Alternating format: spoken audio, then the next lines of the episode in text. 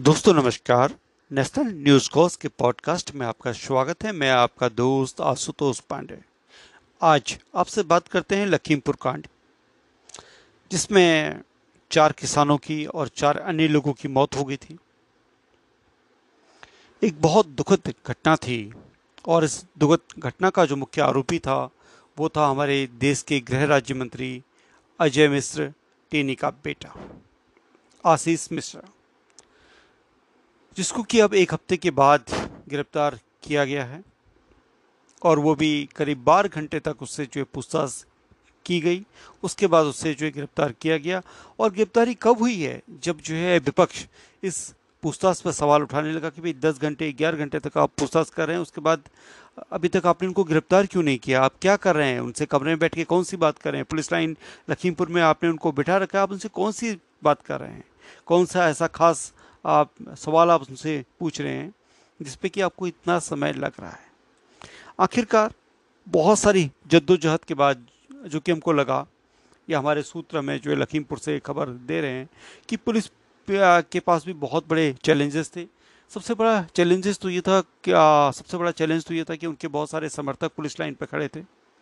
अगर उन्हें गिरफ़्तार किया जाता ऐसे समय पे जबकि काफ़ी लोग के वहाँ पर जमावड़ा होता, शाम को अगर सात आठ बजे के टाइम इसकी घोषणा की जाती तो शायद वहाँ पर स्थिति खराब हो सकती थी, कुछ उपद्रव की स्थिति हो सकती थी, उनके समर्थक भी उपद्रव कर सकते थे।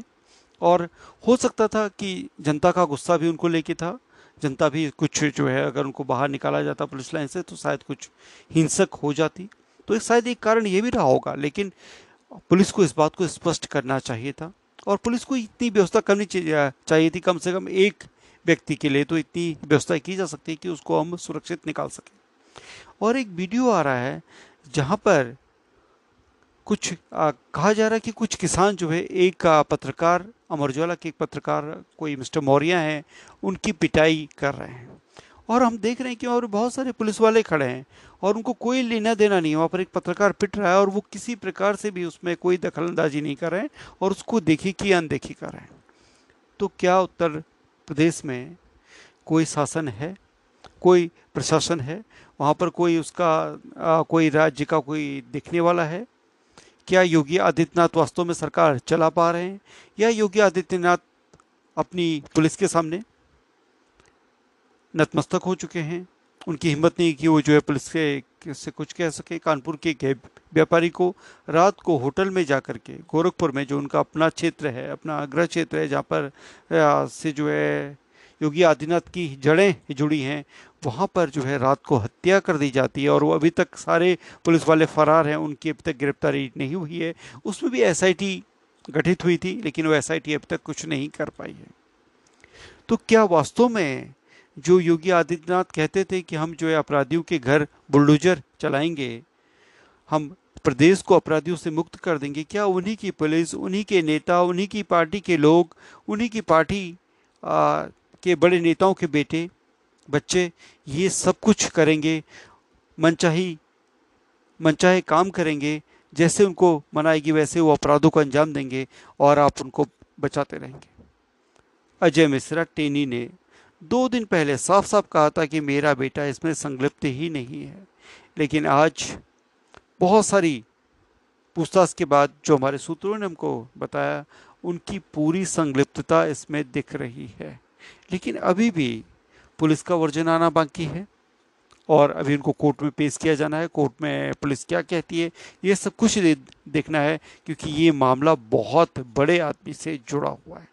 तो क्या वास्तव में उन आठ लोगों को जिनकी मौत वहाँ पर हुई है। चाहे वो किसानों के समर्थक थे, चाहे वो जो है आशीष मिश्रा के सपोर्टर थे, वो भारतीय जनता पार्टी के सपोर्टर थे, मौत किसी की भी होती है और कोई भी करता है। अगर जिन लोग की वहाँ पर पीट पीट के हत्या की की गई है, उनके हत्यारों को भी क्या पुलिस गिरफ़्तार कर पाती है या नहीं कर पाती है? कितने प्रकार के दबाव में पुलिस आती है या नहीं आती? क्योंकि 2022 की पहली तिमाही में उत्तर प्रदेश में चुनाव भी होने हैं और उनकी तैयारी भी करनी है और कहीं ना कहीं योगी सरकार ने जनता को खुश भी रखना है। अब किसकी बलि दी जाती है और किसको खुश किया जाता है, ये देखने वाली बात है। हम आपसे बात करते रहेंगे इसी तरह से पॉडकास्ट में। इस इस विषय पे, लखीमपुर के इस मामले पे आप अपने विचार हमें बताइएगा, कमेंट कीजिएगा।